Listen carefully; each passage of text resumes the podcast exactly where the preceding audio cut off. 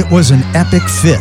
Again, the little guy kicked, screamed, yelled words that were unintelligible. His mom had had enough. Cast yourself in. Elizabeth, a frontiers worker, started studying God's Word with a Muslim family. In her first visits, the family's four year old boy, Ziran, threw his epic fits. Nothing worked to calm him down. After several meetings, Ziran's mom opened up to Elizabeth. He doesn't listen to me. I sometimes think that he can't hear. That's when Elizabeth realized they should pray, and mom agreed. So they prayed for Ziran in Jesus' name. The next week, Ziran's mom greeted Elizabeth with joy. Ziran can hear. The morning after we prayed, he woke up a different boy. He began speaking for the first time ever. Just then, Ziran bounced into the room and began reciting numbers and colors, then singing, talking, laughing. Now, Ziran's mom is sharing with her Muslim family and friends how Jesus healed her precious boy. Jesus is pursuing Muslims with his love. Join him. FrontiersUSA.org.